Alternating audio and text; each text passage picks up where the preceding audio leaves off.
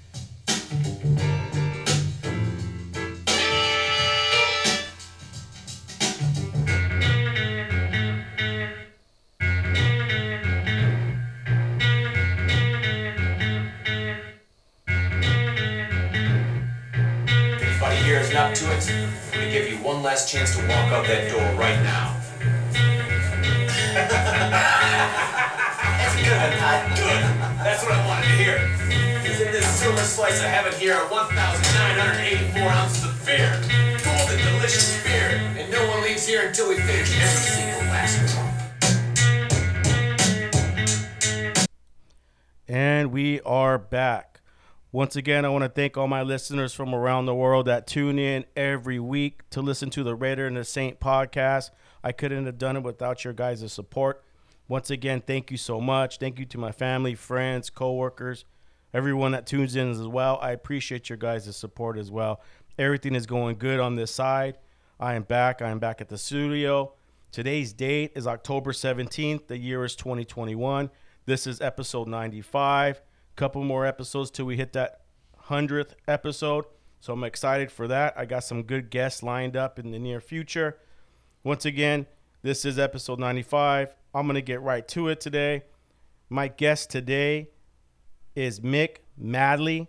He is a songwriter and singer by night and by day. He is a delivery postman just like me. I've known this man for a few years now, and I've, I've seen him on road, and we've had really good conversations during the time we, we you know we meet up with each other and at the same building, the same apartment complex. And I've wanted him to come on the podcast today, and he's here. He's in the studio, and he's a local. He, he lives nearby the studio, so it's pretty easy for him to get over here. So once again, welcome to the show, the Raider to Saint podcast. Mick Madlee. Yeah, thank you for having me, Steven. Yeah. Yeah, it's an honor to have you here, man. Why don't you tell the audience a little bit about yourself? Okay, so uh, I would, yeah, I would say that, or I would identify as a singer songwriter, but uh, um, I'm really good at production.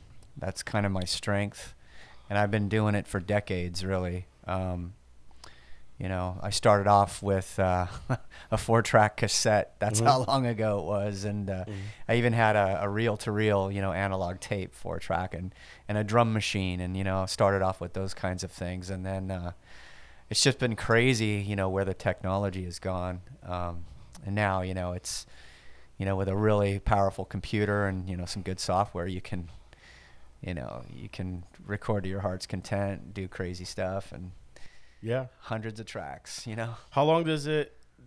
How long? If you take time off from doing production, making music, how quick does it happen? Where you you take a couple years break, you know, take a uh, just quick break, and then you come back and you want to do it, and you realize, oh, the technology's outdated, things ain't working like they used to. How quick does it? You can you catch up? Well, you know, believe it or not, I have an old computer.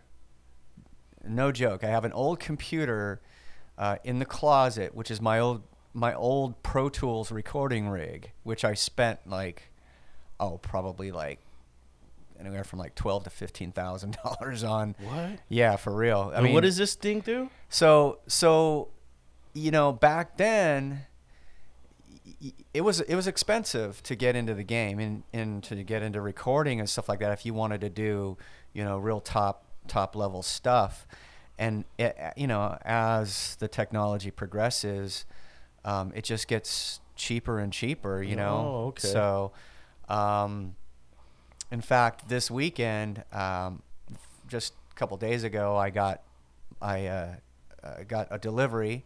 Um, I got my new iMac, so I'm this whole weekend I'm trying to set up the new machine and uh, you know install all the new um, recording software and and virtual instruments and plugins The- and things like so that. So the iMac, that's the that's the Apple computer, right? yeah, And it's yeah. just now it's just the screen, right? The iMac. Just Yeah, it so- looks like a monitor, but it's a computer inside it. Yeah, exactly. So it's it's the all-in-one kind of thing. It's got Mm-hmm. the you know it's the computer inside. It's it's got your monitor.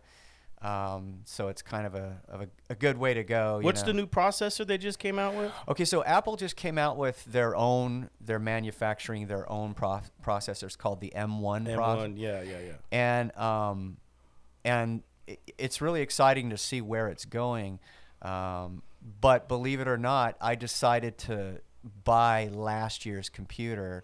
It's a brand new machine, but it's an Intel-based processor. Okay. And the reason I decided to stay on Intel rather than going with this new Apple M1 processor is because um, The first batch, kind of. yeah, Like, well, what it is is y- y- you've got a lot of third-party um, companies, and I use a lot of third-party plugins with the recording software, and they have not they have not caught up Mm-hmm. to the technology. They're they're not compatible yet. A lot of them are not compatible with the new Apple processor. So, um, I I decided I'm gonna I'm gonna get this this Intel based machine. It'll last me a couple years. I know it's not my last machine. It's not my last computer.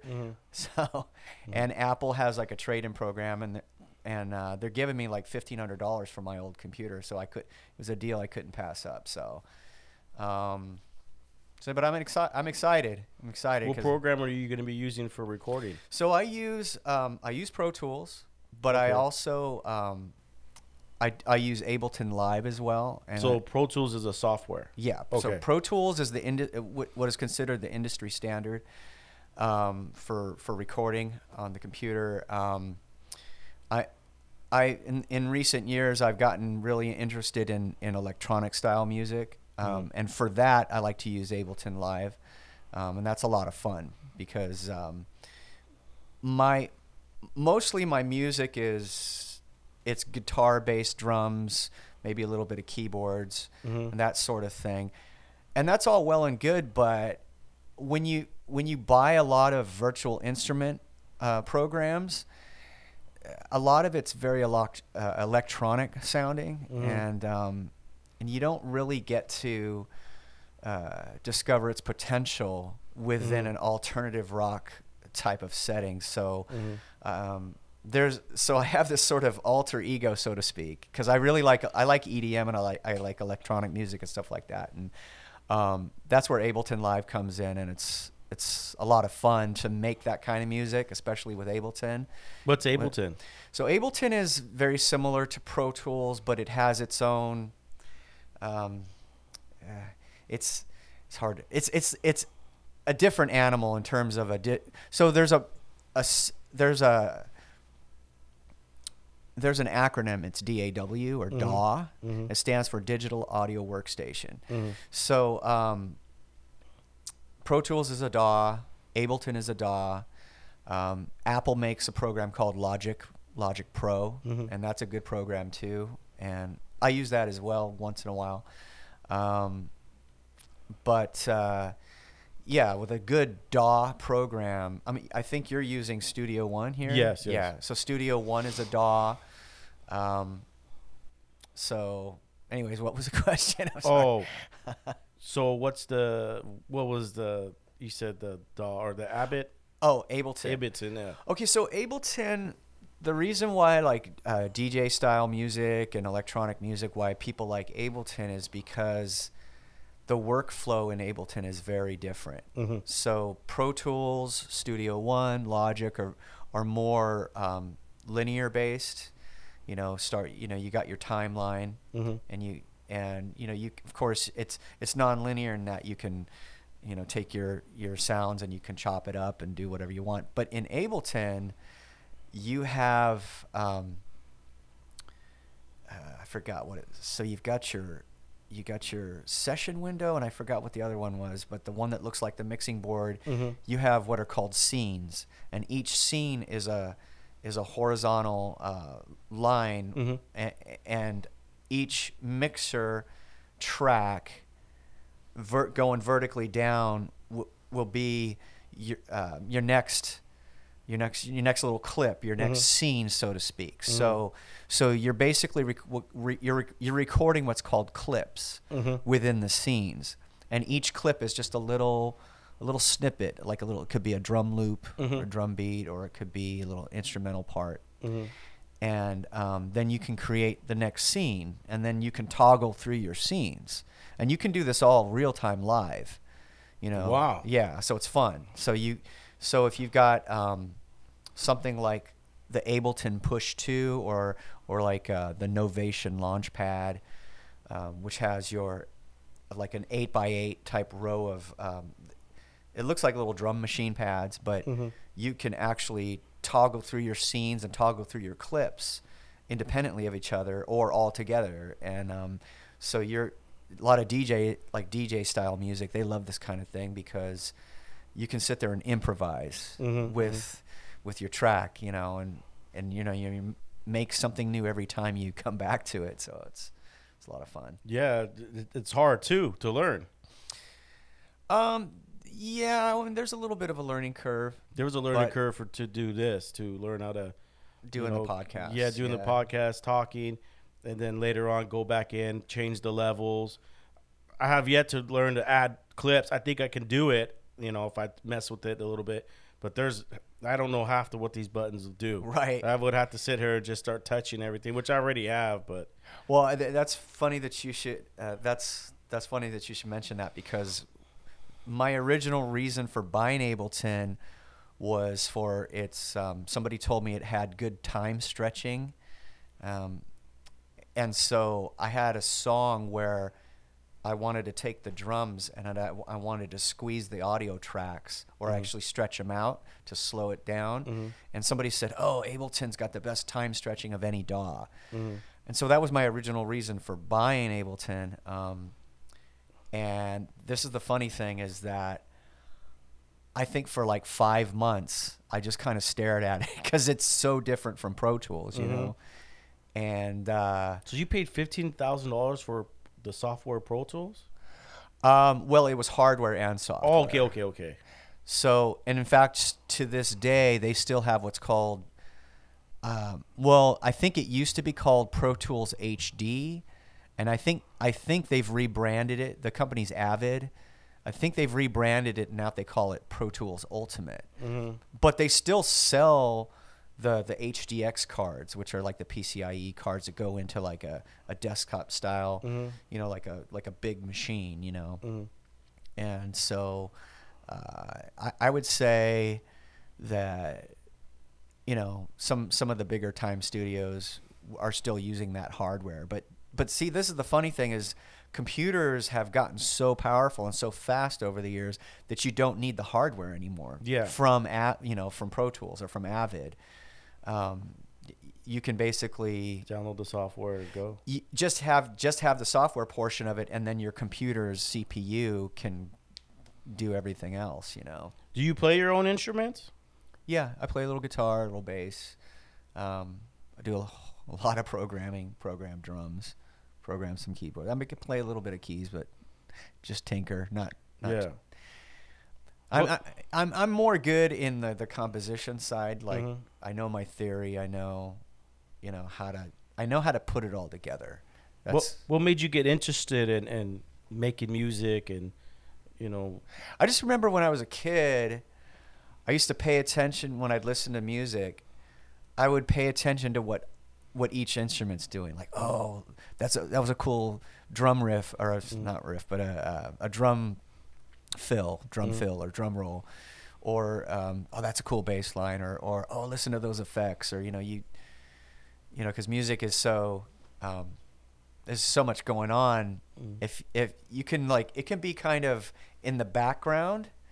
uh, You know, like if you're cleaning the house and you're not really paying real close attention to all the little details, or you know, it could be the kind of thing where, like, let's say you have your headphones, you got some cool, you know, um, headphones like Beats or something like that, and you could be listening to your your your iPod and you're like, oh my gosh, I never noticed that before. What is that? That's a cool little sound. And oh, what's that? Well, You know, It's that sort of thing. So I've always been interested in music for for those little details, so to speak, and I always wanted to make my own. You know. hmm I know for me, I've noticed. Not, now I got these headphones. These are studio headphones, and compared to other headphones that you would listen to music to, you could hear the the quality. You could hear stuff that you're not used to. You wouldn't hear on regular headphones, Right. or if you're working, and it enhances it too. When I'm sweet, when I'm smoking weed, I'm like, whoa, this song sounds a million times better over the headphones than it does through your the speakers through your car or just basic headphones you use for work. Yeah, yeah, But for the, sure. the good set of headphones de- definitely goes a long way, especially when you're when you're making music. yeah. Oh, absolutely, absolutely. What kind of headphones are you using? Um, I, I don't have anything real special. No special. Um, but but I do have when the iPod when Apple came out with the iPod, I went I went bananas. I went crazy over it, and um, I went out and bought. Um, so I bought the original iPod, and I bought um, Bose had Yeah, Bose. noise canceling headphones, and they were like three hundred bucks Mhm. and you you flip the little switch and it does this it does this little magic and and um so those were good days those were tho- I you know what I I don't now I have the little Apple ear Yeah. pods or Mhm, whatever mhm. and they're a little more convenient Did you get the and- pros? no I haven't got the pros yet but uh um those those little, just the know pods are- yeah. they're they're real convenient because Mhm. they're you know in your pocket that sort of thing but uh anyway How, but I- how much are you sitting around? How, how much time are you are you making music nowadays? Oh my gosh, not much, not as much as I'd like. Um, just been working, you know, the day job's been kind of brutal lately. mhm. I'm sure you know about that, but uh, um, yeah, so it's that's that's the challenge really is to Mhm. find time for it Mhm. and and and you know you get home from work and you're tired and Mhm. How many how many so how many years you've been making music? uh, Singer, songwriter, you know? probably more than a couple decades, yeah. Have you had any performances? Uh, Like gone out and It's- had open mics and stuff like that? Nah, I mean I haven't I haven't done anything in a long, long, long time. But That I know because the reason why I asked is I have a buddy of mine who shares a studio with me, and he makes music, and he'll make music for like a year, and he'll make a bunch of albums. Uh, then he won't promote it. He'll just pass them out to people, put them on uh, flash drives, and then he'll disappear for like a year. And then when he gets that itch, he'll come back. He never, well, he hasn't really. He's been doing it for a long time too, but he hasn't really took it to that next step. I know he just started a SoundCloud, so I think he's gonna start putting it on SoundCloud. But I see the similarities between you two. Like you guys both have that passion, and uh, you know, I don't know, I don't know if it, that's common or maybe it's just you two guys. well, so so um, just this year, I decided, okay, I'm gonna figure out the marketing side of it. Mm-hmm. And the reason I really haven't done much is because um, finding the time and knowing what to do with it, Mm-hmm. so to speak. So um, I've I've purchased a few marketing courses on how to Oh yeah, that's Get- right. You told me about that. yeah so how to get how to get your stuff up on social media and even how to pay for ads so so right now it's a it's a real popular thing to um, pay for facebook and instagram ads Mhm. so facebook lets you pay for ads Mhm. to reach a very targeted audience which Mhm. is which is really really great because you can get real focused on your your niche audience you know say um, if you're an artist that makes a very particular kind of music facebook will show that to only people who are interested in that Mhm. kind of music so um, so i'm i'm starting to learn the sort of the ins and outs on on how to do it but you can spend like 10 bucks a day Mhm. and they'll they'll get your well that's the thing is is they want you to pay Yeah, I've used it before. I, I didn't really get anything, anything like crazy, you know, listens from that. I, I think I've gotten it more from, you know, because a lot of people don't have social media. A lot of people that listen to my podcast don't have social media. A lot of people like to just search. They'll search on SoundCloud. They'll search on, and then they'll just stumble upon a title. That's how I stumble upon my podcast is just looking through it and go, "What's this? What's this?" And I'll play it and I'll listen to it for a good. I'll give them twenty minutes, and if something I'm not interested, I'll go on to another one. And I think that's how a lot of people have found me. But my question to you is like, what would, what interested you in? If you saw something, is it the title? Does it? I think it's the title, Okay, the picture, and then you would read the description. gotcha. Okay. So a lot of people when when they post, for example, YouTube. There's these guys I follow on YouTube, and I think one of them's the what's his name? Steve will do it because the uh, the warehouse that I, I deliver and pick up, all their merch comes from there. So I'll go on YouTube and I'll and I'll well I was already I already knew about them already, but when you read the title, you know it's it's it's what sucks you in. Like you'll have a title, uh, uh, "We killed a guy" or "So and so got arrested," and it's like what what you need, and it's a click. They call it clickbait. Clickbait, And yeah. you would click on it. So Right.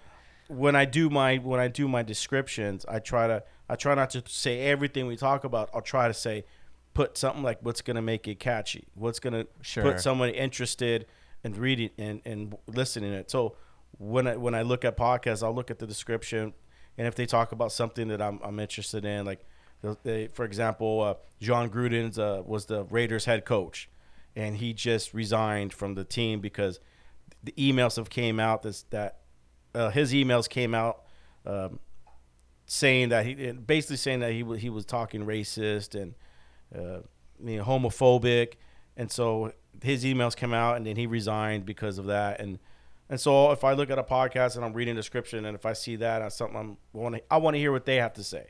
I want to hear the, the that person's uh, opinion.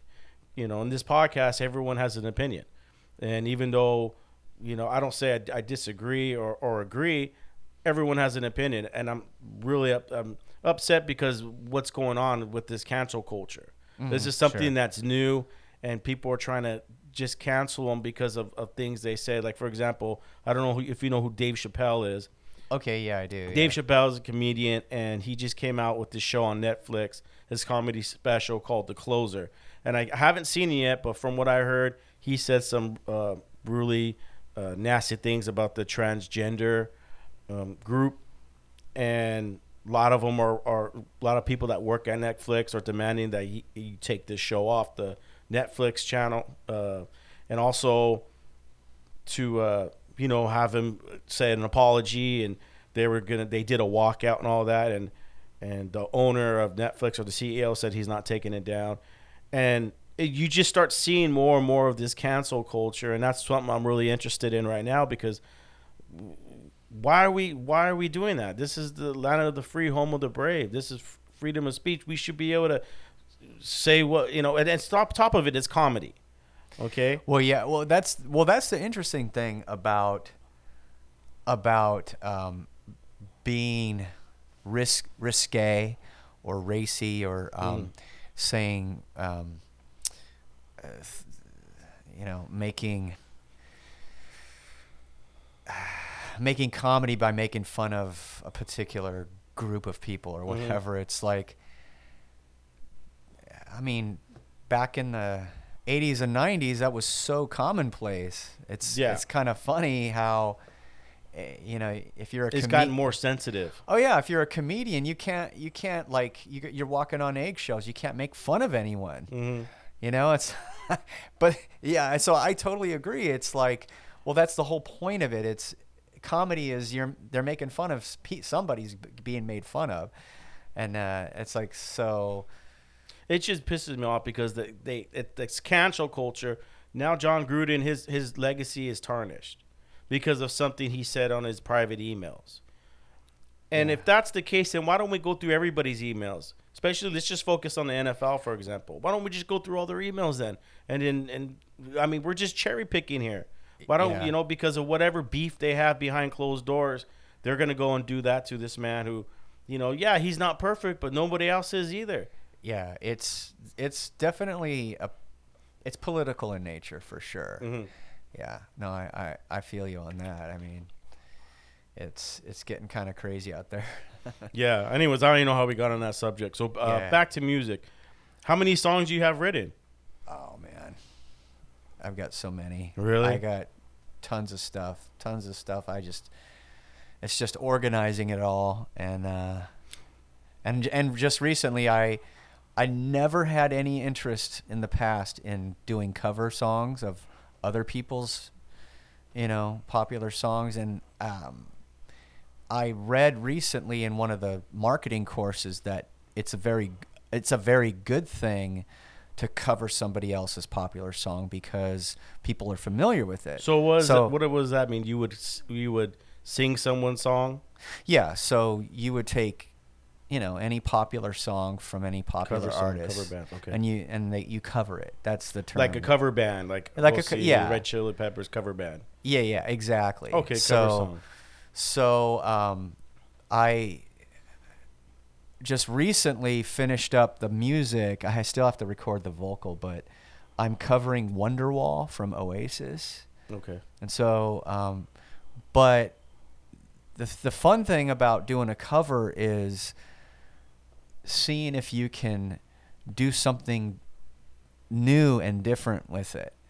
You know, rather than just making it exactly the same as the original artist. So, um, in this case, I took Wonderwall, which is a it's a slower, groovier kind of tempo, and I I I'm doing it double time. So I'm doing it as a real very fast rock song. So um, I'm pretty stoked on how it um, the music's turned out anyway. And my buddy Jason Squire um, recorded the cello part for me, which was kind of fun. We had him in and had him record the cello part, and um, and then the next one, the next song that I got the music finished for, and I still got to do the vocal is, is um, I'm covering "There Is a Light That Never Goes Out" from the Smiths, and um, and I took that and kind of kind of in a similar fashion, I, I changed up the um, not the tempo on this one, but I changed up the feel. So I gave it what's called a a, a, a triplet eighth feel, which is like a swing feel. It's got kind of a swingy, kind of sing-songy feel, but um, that one's been a lot of fun. I still got to do the vocal on that one too, but uh, yeah. So I, I, my opinion, my attitude has changed toward doing, you know, cover songs. Like I said in the past, I had no interest whatsoever in doing it. I all I wanted to do was write my own songs and do my own s- stuff. But, but it's been fun and it's been challenging, and I've, and but and I've seen the results, and it's it's rewarding. So. I think I'm going to continue with it and do a few more, you know. Where did you get your inspirations for, for writing songs? Is it something you you deal with, like you had a rough day at work, or you met someone, or you know something happened in your life? What gets you the inspiration to write music? I think that some of those things that you just mentioned, yeah, could be the catalyst for, for writing a song. Um, the the craft of songwriting is it's a tricky thing because it's for me it's about you know getting in my man cave so to speak. Like here this is your man cave the studio here. But uh, yeah it's, it's it's about sitting on the couch having some quiet time and just sitting with the guitar and coming up with a chord progression and then coming up with a melody and then trying to figure out words or something that'll that'll come out you know Mhm. and that for me it's it's the song will present itself as you Mhm. as you just Keep going. as you keep going yeah just it it it sort of writes itself but um, in the process you'll go through like a second or even a third or even more what i would call a rewrite so you'll you'll be you'll come up with something and then you'll sit back down with it and you'll you know you'll be singing it and you're going ah this sucks. You know so like ah let's try something else. And you know uh, you just keep pressing forward until uh, you know you take it in a different direction and then like oh okay this is working you know but you got but being honest with yourself as a as a writer is a tricky thing because sometimes you'll want to hold on to a, an original idea Mhm. But knowing whether it's good or whether it sucks is that's the tricky part you know Our biggest critic, I think, is me, myself. okay And do you feel that same way when you write your music? oh absolutely absolutely You will be like, somebody will read it or listen to it and like, oh man, that was amazing. And like, oh, that was all right. I noticed like like doing this podcast, right? It's kind of like the same thing. we're making music here, but it's not. We're not singing. We're talking. Yeah, yeah. And at the end, when I'm done with it, everybody was like, "How did how'd I do? How was it?" And me, I'm like, "Oh, it was all right." yeah. You know, so we we can do better. And then I would po- post it, and everybody, like, "Hey, that podcast was great." And I'm like, oh, "That's right. I, I know I could do better." Ah. you know, because we're on the fly. It's like freestyling. You know, Yeah. for a rapper, freestyle.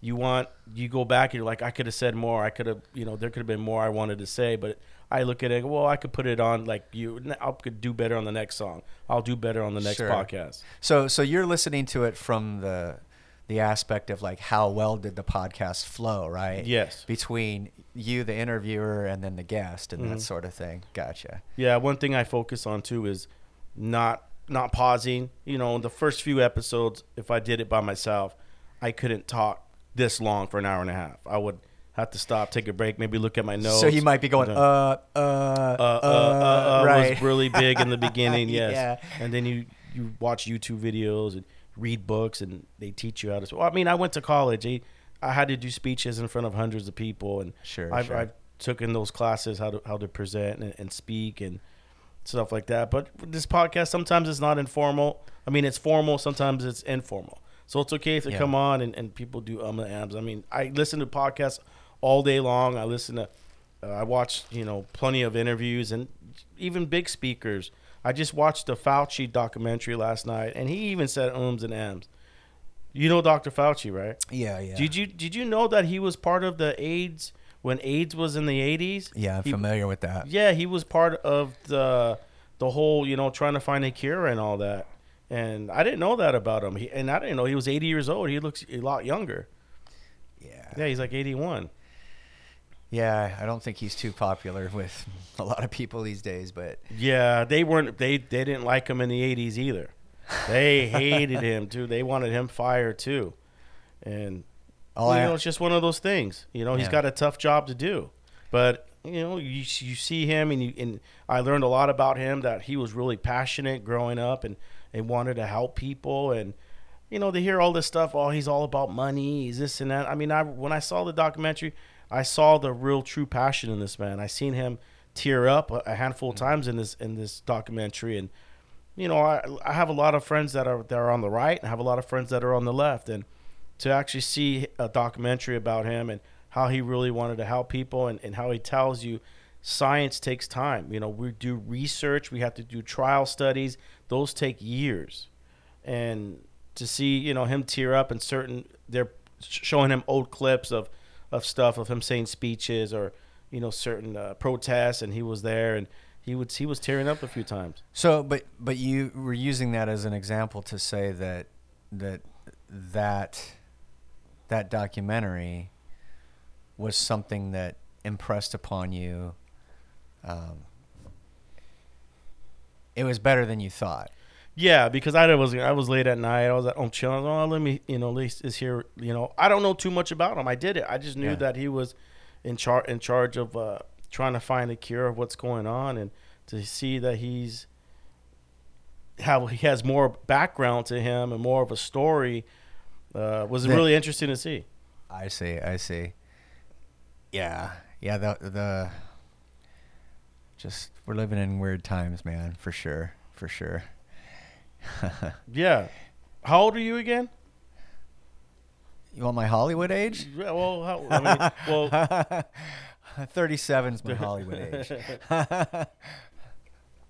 you know, with with you you you being a little bit older than me, what's your what's your take of, of what's been going on with this whole pandemic? You know, because you, me, and you, we both were both out there. You know, I don't know if you deal you know, you're well, okay, so I'm going to say something that might sound a little crazy or cuckoo, but Don't worry, I, we've I've had pl- I've had people say there's lizard people living underground. So yeah, I've heard of I yeah, I've heard about that stuff too. um I think there's way more to than meets the eye with this pandemic than um, I, th- I think that the average person wants to deal with. mhm. You know, you know. Do you remember? Do you remember the movie A Few Good Men, where Jack Nicholson goes, "You can't handle the truth." yeah, yeah, Okay, so that's totally how I feel about what's going on. Mhm. I I think um, well, let me back up before I say I think. Mm-hmm. Um, I've heard it said. There we go. Mhm. I've heard it said that China's economy was failing, and that they wanted the rest of the world to fail with them, and so that was the reason they let this thing out. Doesn't China own most of our debt? Yeah, I've heard that. I've heard that, but I don't know. So there's different theories about. I, let, us just put it this way. I, I don't think it's an accident. It ta- it when I was sick, and even my mom. You know, you know my brother passed? Yeah, yeah, Both yeah. my parents are in the hospital. My mom, I was in the room with her uh, last week, and went in to go say how she was doing. Sit, I sat there with her, and and I even said this on my podcast. I had an episode of when I got better from COVID. I, I came and I I talked about it. There was a taste in my mouth. It tasted. It was like it. It tasted. It didn't taste it's hard to describe, but it tasted like this was a bioweapon. It tasted like it was made from a lab. It's just hard to explain. Yes. But this taste I had in my mouth, uh, it it was just, it just, and then your way to your body, it just didn't feel right. And then they do call it Nova. You know, they call it the Nova coronavirus because this is the first time Novel. they- the novel, yeah. What did I say? Novel. Nova. yeah, Nova. Novel. They call it the novel coronavirus because this is the first time they have detected this virus jumping from uh, animal to human. And so that's why they, they call it that. But it had this taste, and, you know, so maybe that's why my body has never experienced that before. But my mom said that to me the other day. She goes, This is how, just was a bioweapon. She goes, I had this taste in my mouth that ju- it just, it just, you know, told me like it was man made. Okay, well, let me ask you this. So this taste in your mouth that you're describing, Mhm. was this did well It was like a metallic, but did was at that point did you had you been vaccinated? no. No. Okay. Um, because I've heard it said that there's uh, graphene oxide in the vaccines. Yeah. So there's all kinds of stuff. Yeah, I heard about that one too. Yeah. So, but as far as as far as you know, taste and smell, um, I think I had COVID back in January of 2020. I was really sick for like a whole week, and I had the respiratory issues and hard time breathing and uh, a lot of mucus and all that yucky stuff. But Mm. um, you know, I just think it's really strange when you've got these big conglomerates of very powerful people doing what's called gain of function research. Mm-hmm. It's like, what are they doing? Why are they doing that? You know, it's like, in my opinion, they have to create a problem so that they can make billions off the solution. Mhm. And and you know, the solution being, "Oh, take these vaccines and we make trillions of dollars or whatever." But so but the, there has to be a problem created for in the first place. And and I've also heard it said that this thing did not happen naturally in a wet market. It, it could not have. Mm-hmm. The, the spike protein is something that was created in a lab. That's what I've heard. That's- Yeah. It, So- it would. I mean, not saying it's not true or not. We I don't know if we'll ever find out the truth, but if it is true, they're paying off a lot of people. Oh yeah. A lot, that a lot of people have to be in, in on it because you're talking about the whole world being uh, affected by this. yeah, it's. I, I mean, the whole thing's just it's a can of worms for sure. It's Mhm. it's a mess. Do you know But, anybody that's been affected by COVID? uh, a buddy of mine, my buddy Jason's recovering right now. He it hit him pretty hard, and uh, yeah, it all kind of surprised us because uh, you know, you know, in, in my circle of friends, we're all kind of anti-vax and Mhm, mhm. And you know anti-lockdown and anti-mandates and things Mhm. like that. And um, he got hit really hard, like Mhm. hospital, the breathing, you know, Oh, breathing ventilator? No, he didn't do Oh, the the ventilator, ventilator. but they gave him The oxygen. oxygen. Okay.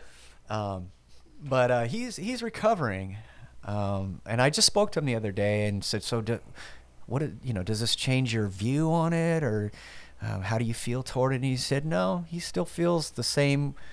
You know, still the same way, anti-vax and um, anti-lockdown, anti-mandates, and so on and so forth. And um, you know, and like my buddy Tim, I mean, we we had a conversation the other day. It's like, you know what? It's fine if you want to get the if you want to get the vaccine, great, get it. If you want to wear the mask, great, wear the mask.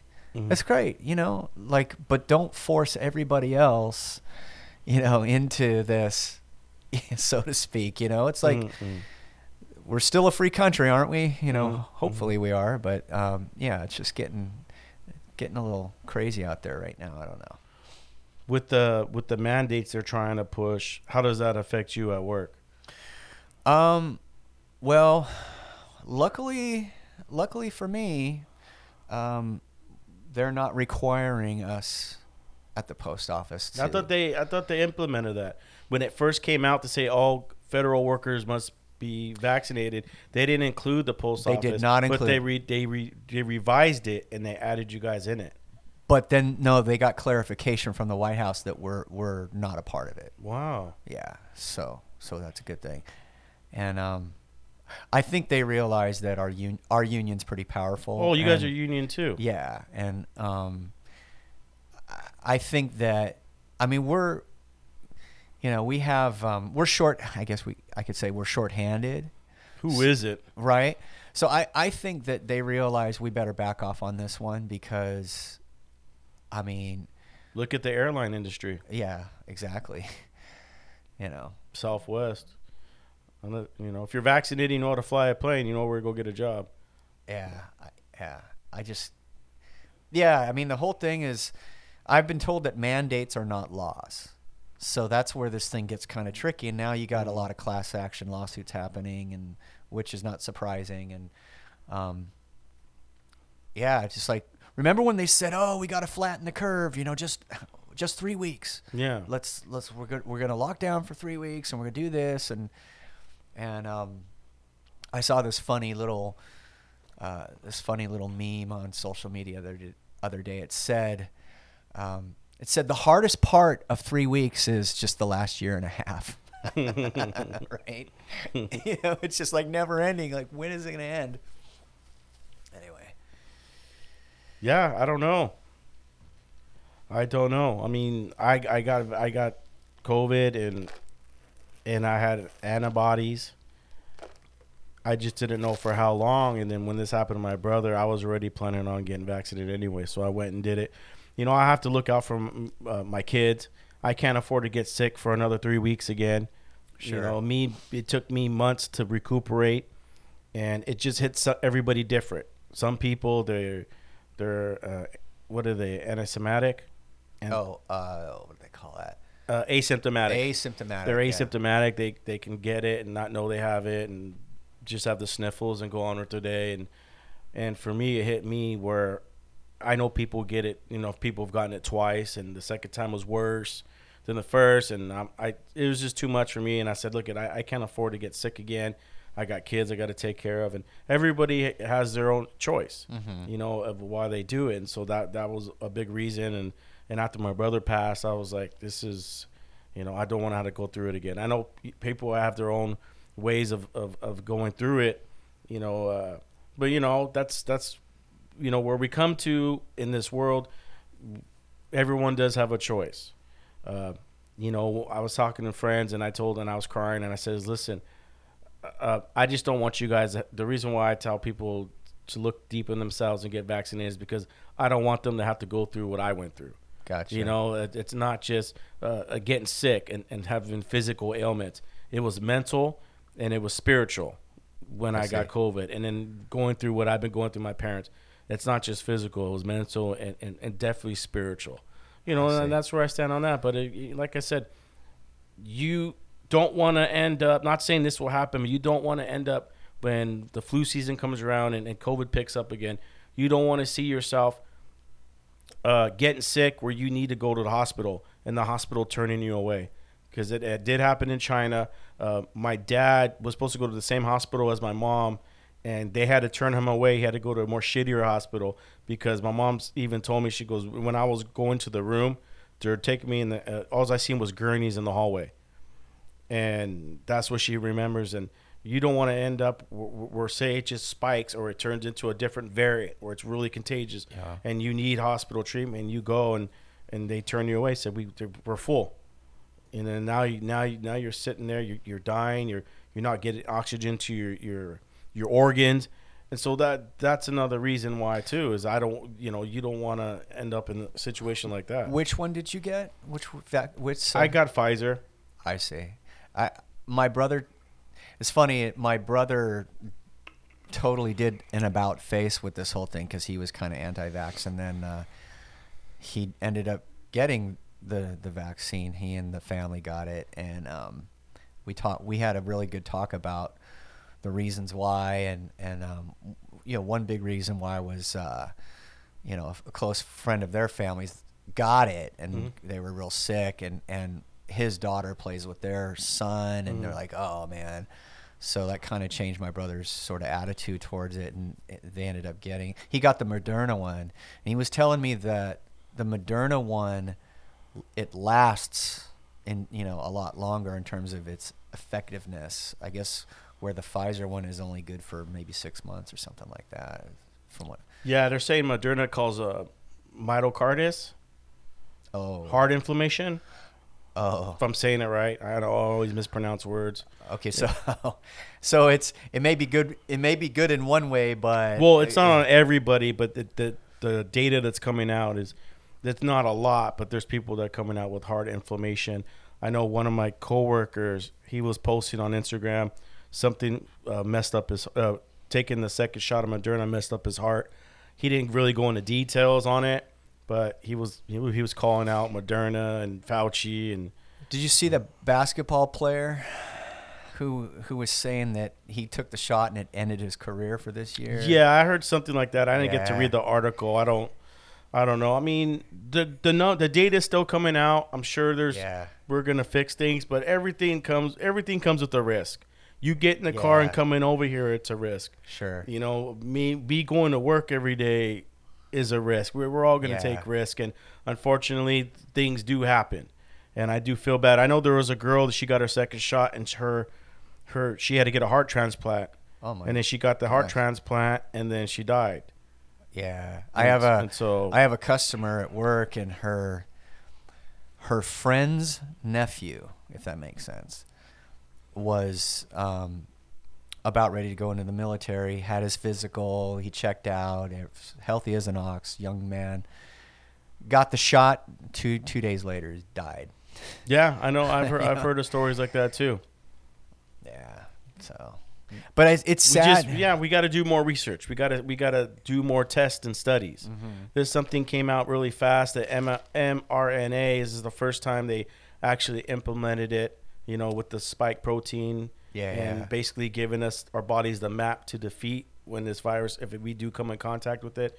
It is the first time we're using it. It's new technology, uh, but they did do their their trials and they, they did do a speedy uh, Operation Warp Speed. Sure. And so I, I know down the road we're, we're there might they're still working on things and now they're gonna say they're coming out with a pill that you can take. Uh, you know, right now I don't ha- I don't want to f- focus on. I mean, I do. I want to know where this come from. If it was if it was man made or if it was part of nature.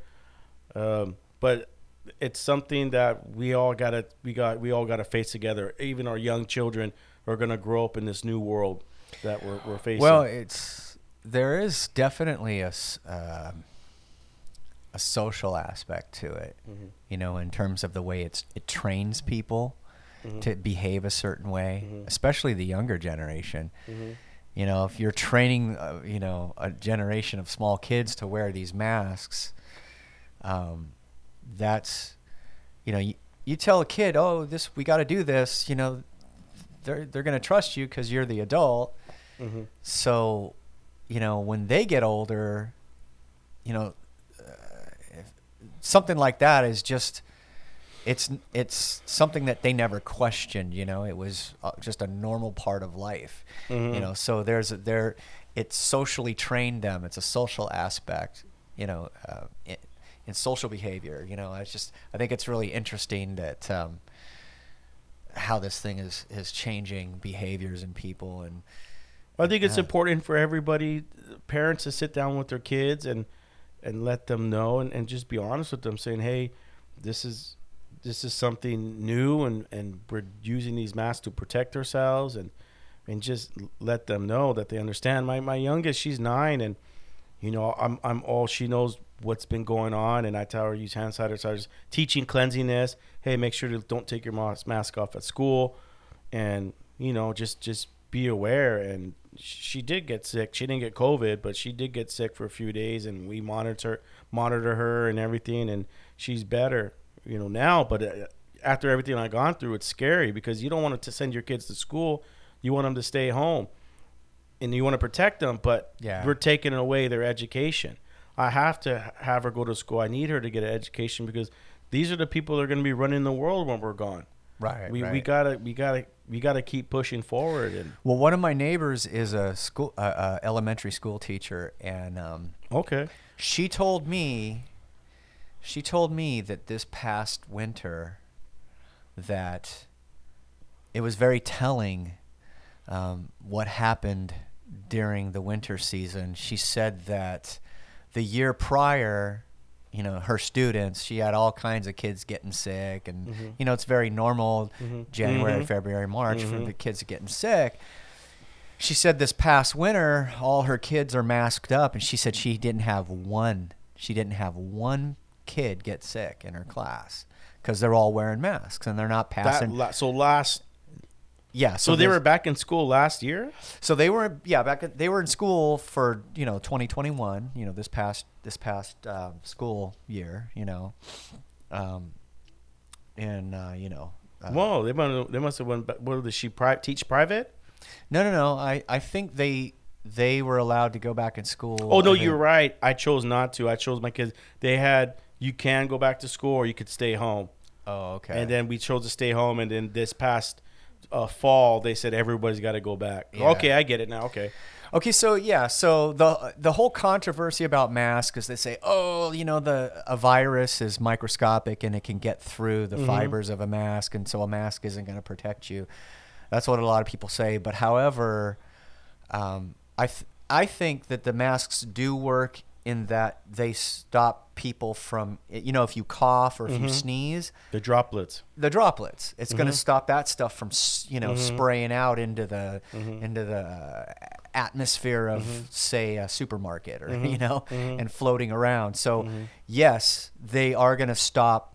Some, not completely but they're definitely helps It's gonna help. bigger yeah Yeah, it's gonna i know help. the k95 they said that's the best one it's got the fibers are electrically charged which i don't even know what that means i think it means uh, when those those particles do touch it it, it eliminates it uh, but I think masks do help. Obviously, you could still get sick, but it Yeah. definitely helps a certain percentage more than walking in and and somebody's coughing in 7-Eleven and you're gonna walk in and grab beer and everybody's breathing hard and and talking and I mean there's times where I'm talking and if you get the sunlight directly, you know, in front of me, when I'm talking, you can see those droplets. You Yeah. can see the spit coming out of your Yeah. mouth. Now, a lot of times we don't see that. yeah. And people, you know, there's people walk around they still don't believe in the mask. They walk in and tell them to put on the mask. They'll turn around and walk back out. Yeah. Well, I, I, I actually kind of, I kind of um, feel for both sides. Yeah. Of the argument, like on the one side, it's it's um, it's out of respect for others. Yeah, and so on. exactly. But on the other side, it's about okay, um, you know, quote unquote freedom or whatever. But I got a, I got an interesting question for you, and Yeah. this is something I've been thinking about recently. Dude, when's the last time you've been to a movie? I used to go to movies all I used to f- go to this one Right? called, um, it's a, what's it called? It's right there in Buena Park. It's called, um, what is it called? What is it called? It's an, it's an, it's a Korean theater, and they do four, uh, 4DX, and we would go watch all the Marvel movies. Oh, okay. and it was thirty dollars a person. But when you sit down, it's 3D, so you get your 3D glasses. It's the IMAX, so it's really big screen, and the seats move. They call it the five senses. So when the movie starts going, the seat raises up about six feet. I mean, not six feet, six inches. And so the five senses. So say there's a helicopter in the movie, you'll get the wind and the vibration of the seat. Oh, that's Uh, cool. If it's if it, they're fighting on the ocean, say they're fighting on the beach side, like Black Panther, uh, they're fighting and the sand would kick up. You would get like you would feel like it was sand, but you would get the smell of the beach. oh. Um, you know, big explosions. The seat the seat would move, so you'd get the five senses: the see, the hear, uh, the touch, uh, the smell. Or maybe it's four senses. Uh, what is that theater called? Is it still there? Yeah, it's, it is still there, but I haven't tried to book a, a, a, uh, to watch a movie because I know that they don't have full capacity yet. And I actually went to go try to catch a movie. I forgot what movie it was, and I went online and all the seats are already taken because they they have it like every other seat available or something like that or certain Ah. sections. Man, that's gonna bother me. What theater is that called? Yeah. Well, you know, so I guess the reason I mentioned it is because I used to go to movies all the time, Yeah, and I, I really think that this whole COVID thing has really changed people's attitudes about wanting to go and sit in an enclosed uh, room where you're sitting there for hours with other people and you know breathing the same air and stuff like that. So um, I don't know. I'm kind of freaked out. like I used to love going to see movies, but now I'm I'm kind of like second guessing or reconsidering. yeah, it is, it is kind of scary thought because yeah, you are enclosed and people are coughing and talking and Yeah. laughing and I mean I don't know. Ha- do you know anybody that's gotten sick, not just with COVID, but gone in the theater and then the next couple of days they don't feel good? You know, I- from breathing I- everybody's you know stinky breath. I've I remember coming. I've come out of movies, you know, with you know phlegm and stuff like that. You know, you come out and you're like, oh man, why is my my breathing heavy and coughing and so on, and you know, because it's all just kind of recycled air. But uh, yeah, I don't know. S- seems like that whole industry is is going to take a big hit because of all these lockdowns, especially with how it's changed people's attitudes towards, you know, wanting to go and be in a pu- in a big public um, setting like that. So Yeah, people. There's people that are they're going back. They're going to the clubs. They're going to the bars. And what I see on, on social media too is a lot of fights. Everywhere I look, there I think there are a lot of Dodgers are fighting. A lot of Dodger fans. They're fighting each other when they were playing the Giants. Uh, just- Uh, I see a lot of a lot of fights. all It's like they haven't. It's like they're wild animals. Like you finally let them out of the cage and they don't know how to behave or they forgot how. ah, yeah, all the tribalism towards Yeah, the tribalism. That's where it, seems to have gone. The, Yeah, uh, the theater's called CGV. CGV. CGV in Buena Park. There's two theaters, one in Buena Park and one in LA. Hmm. So if you ever get a chance, CGV theaters in Buena Park, corner So- of Orange and and uh, Beach Boulevard. But it's a Korean shopping center. It's up on the top floor, Uh-huh. but they have a lot of nice little restaurants you can Huh. go eat, Korean barbecue, Totally worth like it. dude.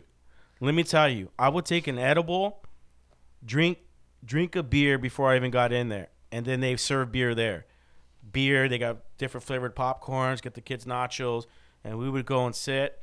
Uh, go usually go on a Sunday midday, and let me tell you, the edible kick. I was watching the the Endgame, Avengers Endgame, and when all the all the the characters started coming back out of the portals, Yeah. the edibles ki- kicking in, and let me tell you, it was so much intense of like evil versus good, and, and I'm in in the zone. I almost had to get up and walk out. I thought I was gonna stop breathing. It was like thought I was gonna have a heart attack. It was just so much intense because of the seats are moving, the theater shaking. You know, it, it was So it made it real for you, I, if I if they, I wish they would replay movies. I would go and watch replay a, a movie. If I was at home, I'd watch Endgame handfuls of times, maybe like six, seven times. If they had it in the theater, I would go watch it again in the theater. I'd take another edible, smoke, smoke a, smoke a J, smoke a number, drink a beer, and then go in there, get me another beer, and just, just for two and a half, three hours, just forget about everything that's happening in the world and just have a good time well, do you think you think the edible is creating a little paranoia, maybe? Yeah, but it's something. It does cause paranoia, but you got to understand it's not going to do nothing to you. I've been doing it for so long, it's almost like a psychedelic experience when you take it uh, when you eat it instead of smoking it. So is it like a, like a little brownie or something? Or They have all kinds of stuff. I got stuff in here that's like licorice. Uh, they do it. and They put it in corn nuts. So is what does it have like THC? Yeah, it's got THC in it. They Got it. extract it. from the plant and they put it in uh, different candies and stuff. And a lot, a lot of times, I know a lot of people. My friend, he'll he'll he'll smoke weed and um, and he'll make music that way.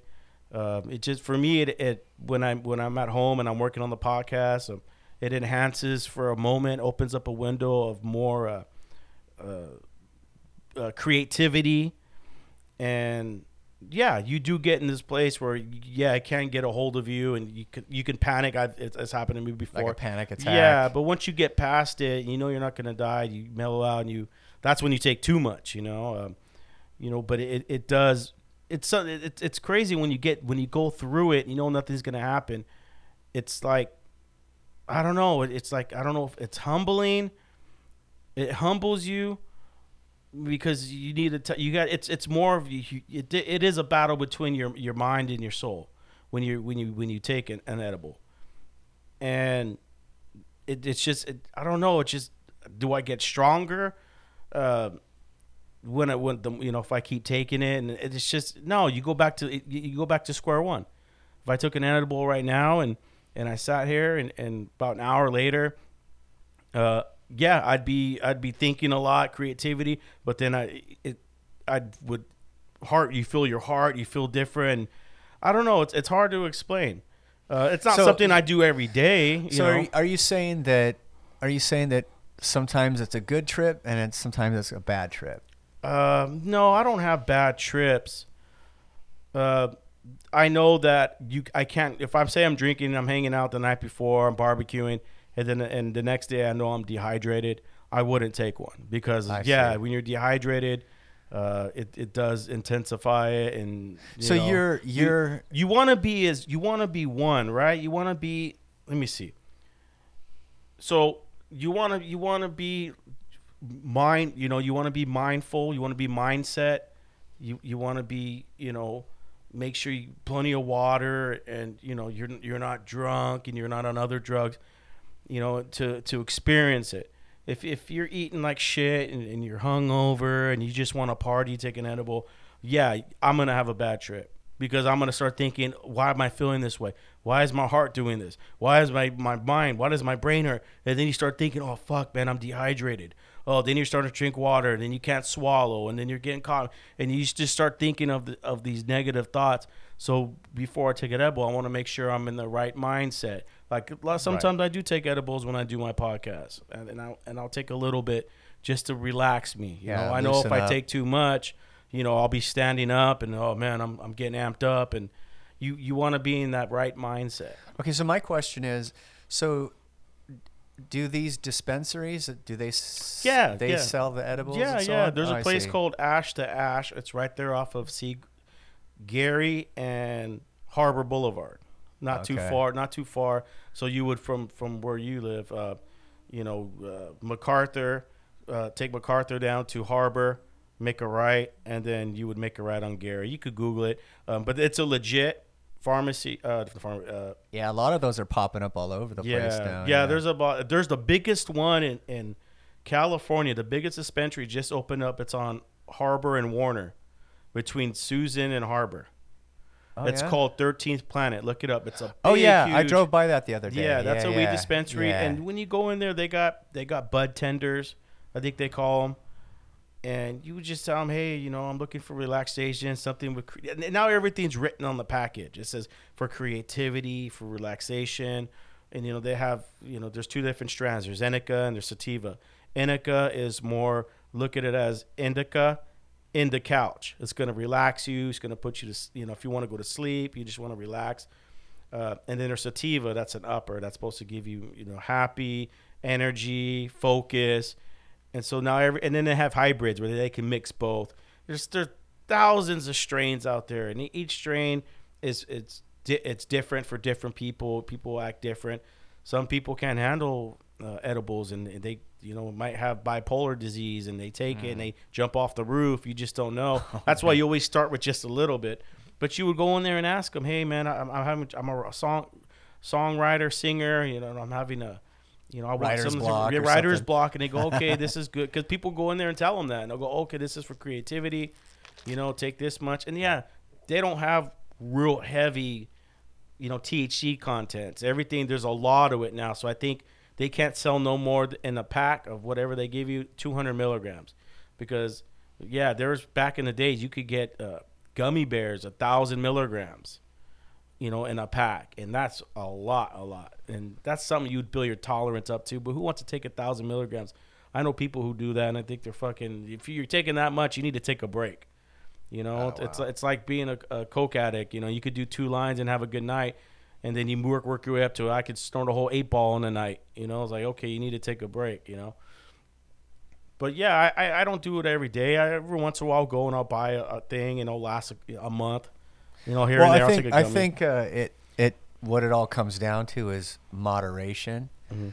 You know, and if you have if you're strong in your mind to know that you're not it's not going to cause an addictive uh, type of resp- addictive addictive personality, Mhm. you know, where you're going to like you can't live without it kind of thing. Yeah, know? yeah. I know people that are like that with coffee. If they don't have their coffee in the morning, they start getting headaches. They start getting grumpy. Yeah. Uh, for me, it's something that I don't do every day. And then if I do, like, cause I don't got time, I'm coaching football, uh, kids, youth football, and doing this podcast and working. Uh, I don't have time to do it. Uh, but if I did, it would be at the end of the night where I'm working on my podcast, or maybe I'm hanging out barbecuing, or have a couple friends over. You know, I'll take a little bit, and yeah, honestly, when I do take some, I don't need to drink as much. I could drink a few beers and be fine. I see. And so when it becomes a habit, when it becomes you need it, yeah, it could be a problem. You know, I used to have a I have addictive personalities, but yeah, there's people out there that got to wake and bake and they got to smoke all day long, and it's just I I don't know, man. I, I I definitely would want people just to use it as recreation, not like I need it. I need my you know my pills, you know, because it doesn't it does inhibit your way of, of, of if you're behind like for me I couldn't I couldn't deliver package and be high as a kite. I can't. Yeah, for sure. No way. I'd rather be relaxing at home, kicking back, having a beer, relaxing, watching the game, and just chilling. There's no way I could go to work, take an edible, or, or smoke, or smoke, you know, a big old bong uh, bong rip before work, and then get behind the wheel. I don't know why no. people do it, but yeah, there's a lot of people that do it before they go to work, while they're at work. I mean, there's plenty of people that do it. I don't know. Oh, I need it. I'm stressed out. You know, it's, look it. I'm stressed out too, man. But I don't want to get behind the wheel or get behind a, a computer or anything and, and, and be, you know, because it is mind altering. It's gonna make you think a certain way, and I. I don't know. I mean, that's my opinion. I definitely don't want somebody high as a kite driving down the street while my kids are playing. Right. You know, out in the street, dude. Definitely, definitely don't want that. And you know, uh, now it's now it's considered a DUI if you do get caught in your high. Oh, is it really? How Yeah. do how do they do they do they I have a they way have. of testing I think they you, have or? a breath test, Oh, okay. or they do they do certain tests now, like you would do if you were drunk. I see.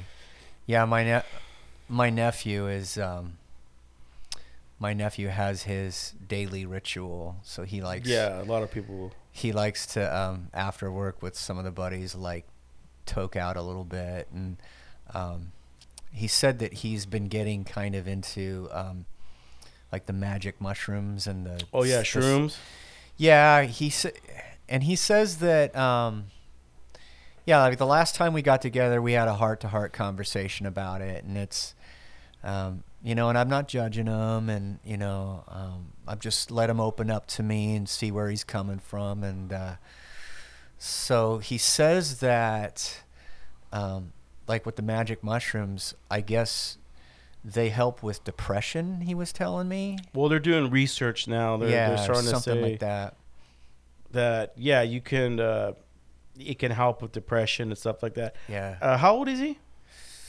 Uh, I think he's 27. Yeah, a lot of these younger kids, there a lot of depressions happening. I've I've noticed. I know, uh, you know, people that are trying to make appointments to see counselors, uh, Yeah. psychologists or therapists. uh, especially with with this pandemic, it's it's really affected a lot of young minds and Oh, for sure. and so they're booked everywhere they call. Four or five months booked. You know, they you you can't get an appointment. Uh, there, there's a lot of that going around, and that's something we're gonna have to deal with in the future too. But yeah, I have a therapist. I had an appointment with him on Thursday. oh yeah. You know, he we call, I text him, and if I really need to talk with him, I can set an appointment. And you know, I, I've done therapy for many years now. It's one of the things that uh, I tell people: if you need somebody to talk to, you can't talk to your parents or your friends, something personal, you just don't feel comfortable. Get a therapist. They're Yeah, right there. It's like sure. you, it's like talking to a pillow. You know, they're gonna they're gonna help you get through it.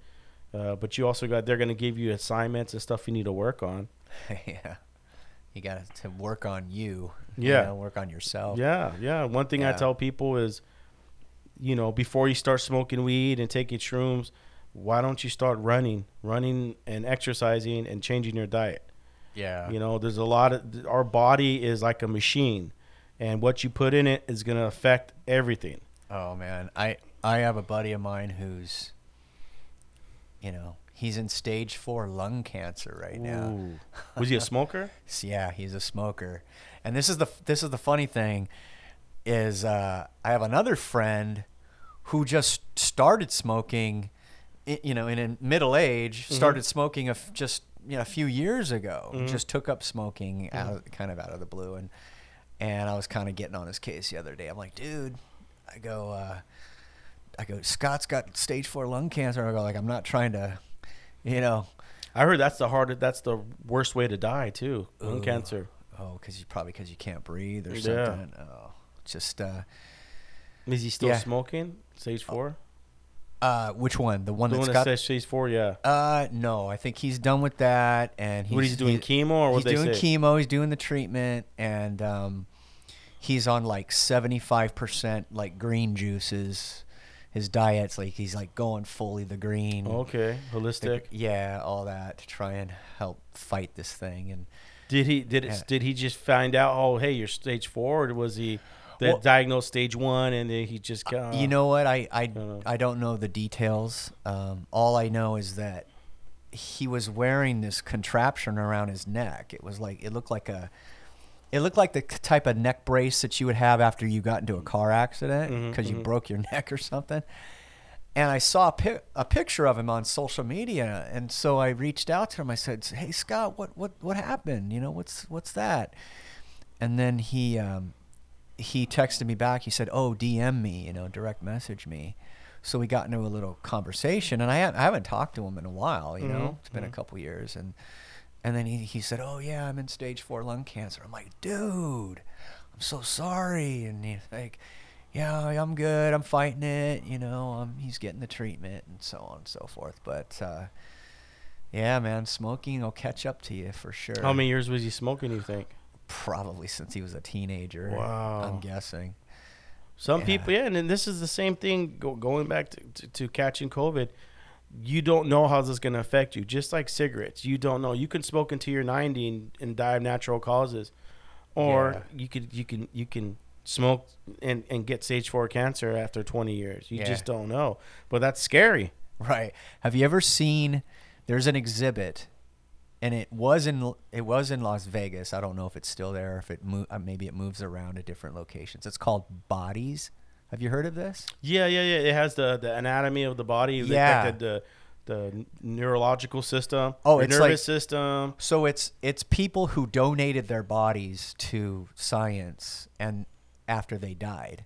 And so what they do is they take their bodies and they they preserve the body with this it's type a type of uh, uh, like a resin or something like that. But you go through the you go through the exhibit and each room is dedicated to a certain part of the body. Mm. So it might be just the lungs or it might be just the eyeball or whatever. Mm-hmm, But there was uh, in one room it was all about the lungs, and they show they showed it was and they're it's it's a real lung Mm-hmm. of a person that died.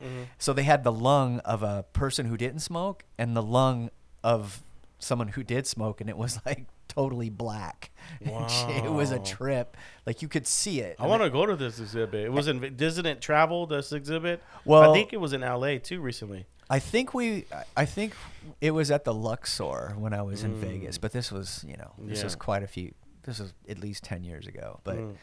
but um, they, so in in the exhibit, they had, it was like a plexiglass box Mhm. where you could drop in your your pack of cigarettes and say I'm quitting right now.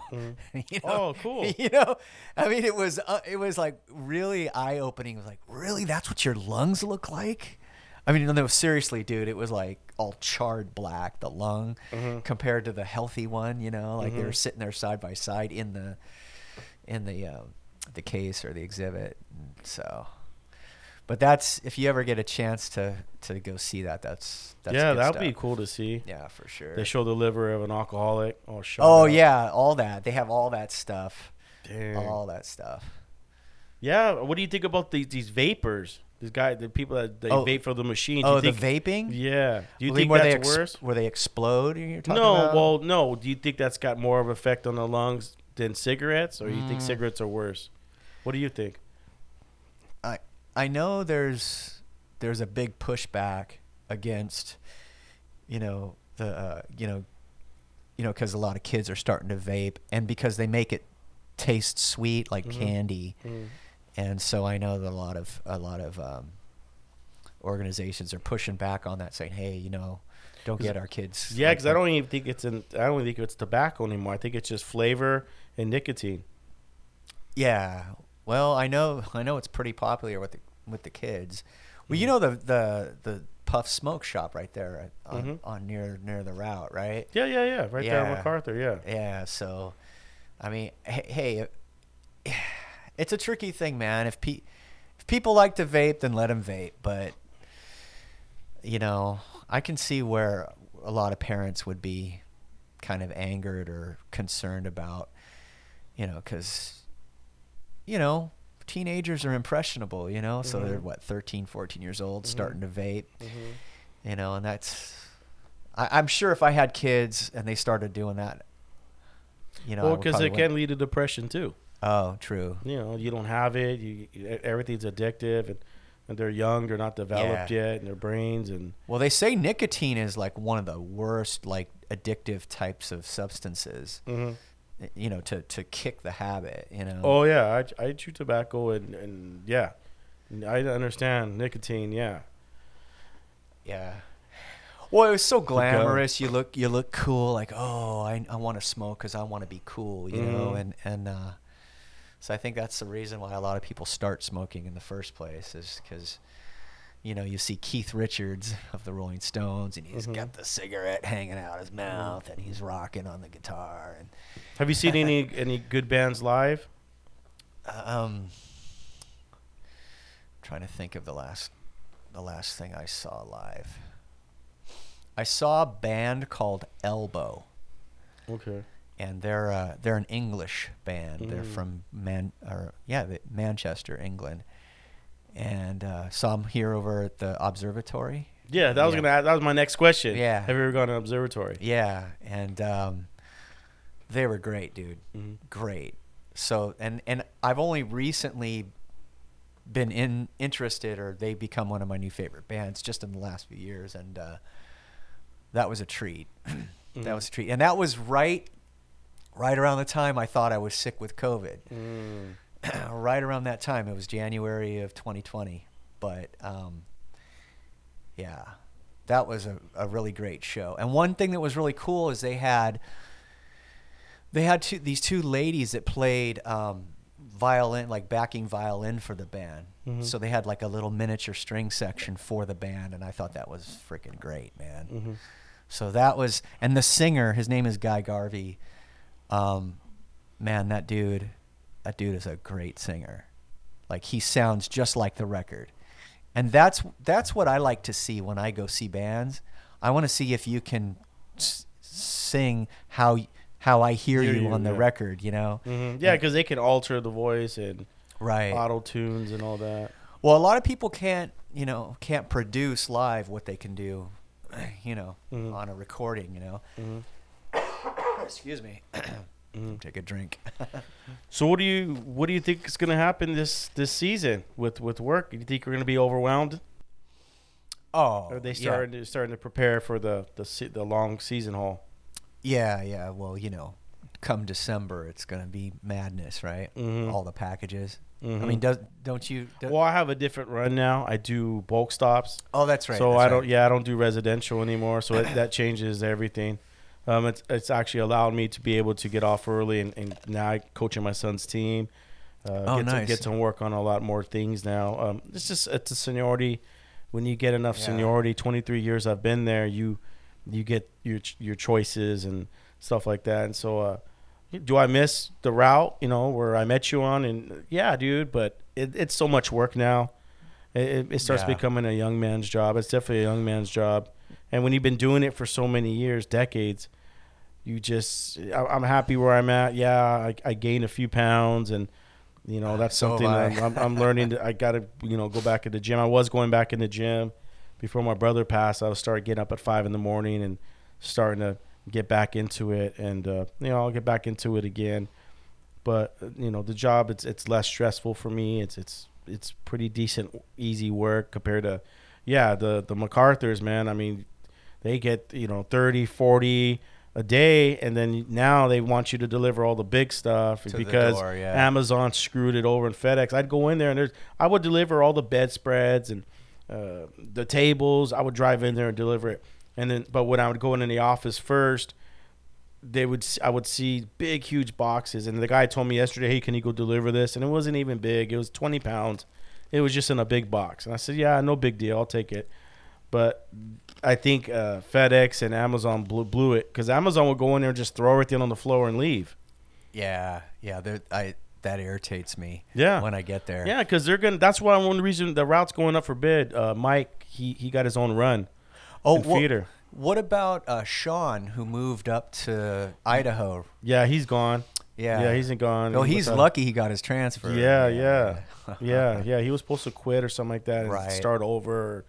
But yeah, he got his transfer. He's in Idaho Good now. Um, yeah, hopefully, hopefully, uh, you know, the routes ain't as shitty as the ones over here. We're we're inner city and it's just it's just packed. Every every house is getting a delivery now, and that's one reason why I didn't take this run because it, I seen it growing and it was just getting irritated. The lockers at 3700 Plaza are always full. Oh, Ama- right. Amazon's just they you, if you don't get there before them, man, it's forget it. Well, you got to yeah. come back at night. the the the postman over there at, at Versailles, hmm he will actually drive there 1st Mhm. to beat you guys, Mhm. so he has the lockers. hmm You know, because it's first come first serve. you Yeah, know? that's why I didn't take the run because I would have to wait till the end of the night to deliver, and it's a long day. yeah. 11 hours easily, and, and Target shipping out a lot with us. You know, the UPS store is busy, but I just seen it. it- I know the work's going to continue to grow, and you don't know how long the Aspens are going to accept packages in the mailroom before somebody screws it up, like Amazon or FedEx. And Well, do you and- remember? Because they're leaving food there. I saw food was left at with, with FedEx. That- Ah. that food it was on the table, and I'm like, dude, you're gonna kill it for everybody, dude.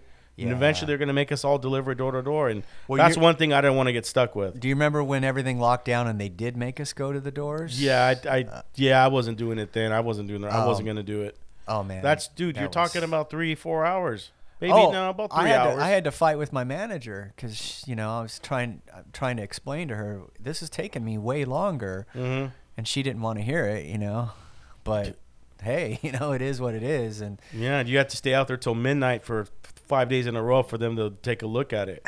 yeah, yeah, yeah, so I just you know that's one reason that I didn't, I didn't I'm not taking the routes because you don't know how long that's gonna last until they say hey you got to go door to door again, and it's so much work now. Ever since COVID, uh, the pandemic came into effect, everyone's ordering shit now. If they didn't order before, now they're right. ordering. Yeah, oh, look how easy it is. You know, now you can get it to the door. Oh, this this holiday season's gonna be m- madness, man. It's gonna be crazy. Yeah, because the stores are all empty. I was at Kohl's the other day. There's they don't have anything. Hmm. Then the, the the lady that was working there told me that yeah, this Christmas get your stuff now because Christmas isn't going to be anything. I know they're working 24 hours Yeah. at the ports to, to start bringing stuff in, but Oh yeah. I don't I don't know if it, it might be too late. Yeah, don't, don't you just want all this craziness to go away? I mean, it's it's like, can't we just get back to normal? You know? Yeah, yeah. I don't know if we ever will, man. This Yeah. one's, uh, you know, with, with the division of, of the what people believe, and and then on top of you know the economy, and it's it's, it's just wild times we're living in. Yeah, absolutely, absolutely. Anyways, uh, I wish you would have brought some of your music, man. But I want to get you Oh, yeah. on. I want you to send me some music so we could play some next time. Yeah, Um, for sure. But for other sure. than that, you got anything you want to say before we get out of here? Um. Yeah, actually, I do. I would say if anybody's out there is interested in getting into recording at home, just you know, be realistic about it. Know what you're getting into because it's a Pandora's box, you know, and it'll become, it'll become a, a hobby that'll consume you and your money. and then your husband or your wife will hate you because you, you'll never see him because you'll be locked in your room and paying more attention to your music than them. So, you know, just be realistic about that. Yeah, yeah, definitely. It, this, I know when to step away because if I put if I go put my laptop on in the house and I start messing with things and and I could be hours. right? Right. And, yeah. and usually when I'm done recording here, I'll edit and then I'll go home. But I make it quick because yeah. Yeah. I could easily be here all day, no problem. yeah. If I decided to, I'm gonna work on Because that's what you love to do, right? Yeah. Yeah. And I have to just do a little at a time, little at a time, little at a time. So I'm lu- I'm lucky because I have no wife, no kids, Mhm. and so, um, you know, my time is my time, Mhm. and I'm not competing with somebody else's time who needs my time Mhm. from me, so to speak, and um, so, you know, I'm lucky that way, I guess. I have a buddy of mine. He doesn't. He's not, he's not married, no kids, and he's he's putting maxing out his four hundred one k. he's at like five hundred thousand. He's got a couple, but maybe about six, seven more years left to retirement. And he, and and he goes, yeah, man. He goes, I gotta have at least a million dollars in there. And I go, yeah, why? He goes, well, I don't have anybody to take care of me. He goes, I'm gonna have to pay on my own when I get older to live in a, a convalescent home. He goes, I'm gonna have to pay that out on my own. yeah, my mom's in a place, and it's freaking expensive. dude. Yeah. Yeah, she's paying like forty two hundred a month, and that's cheap. You know. Wow, and I know Yeah. my uncle. He works for, he worked. He's a head security guy for this uh, retirement homes, and he says they're all millionaires that live there. Like it's the it's the wealthy side of retirement. Uh, I think the, I think he I forgot what the the people he told me that lived there. But yeah, yeah, and it's funny how well it's not funny. It's just now that I'm getting older, I'm starting to look at those things now. well, you know what, dude? I mean, watching my mom go through this whole thing, she fell and broke her hip, and then she can't even take care of herself, and Mm. we had to figure out, okay, what do we, you know, we had to we had to sell her condo so that we could take that money and pay for this place that she's in now, you Mhm. know, because it's so expensive. Mhm. But so hopefully this'll th- this'll pay for the rest of her life, you know, before the money runs out, type of thing, you know. But she's got caregivers that wait on her. They wait on her hand and foot, you know, and Mhm. and so I mean, she's, she's ultimately in a good place now, Mhm. but it's not cheap, you know. Mhm, mhm. Well, they're saying Social Security is supposed to go up next year. Oh well, that'd be good. I forgot what it's supposed to be a substantial amount. Well, that'd be great because her her social security is only like fifteen hundred a month. Or Yeah, I think like it's that. supposed to Yeah. go up more. I'll if I find the article, I'll send it to you. Perfect. Yeah, that's what I was good. reading. But uh, once again, thank you for coming on the show, man. Yeah, thank you for having me. Yeah, man. fun. Yeah, we'll get you back on again. definitely do it Uh, again. You're, you're once on the show, you're part of the Raider and the Saint podcast Bam. family. You know, once again, I want to thank all my listeners from around the world that tune in every week to the Raider and the Saint podcast. Thank you guys. I love you guys. Be respectful uh, with one another, and just just spread love, cheer, and joy. Help people, and you know, it's it's all we're all one in this, man. We're all in this together. So once again, I love you guys. I'll see you next week. All right, peace. See ya.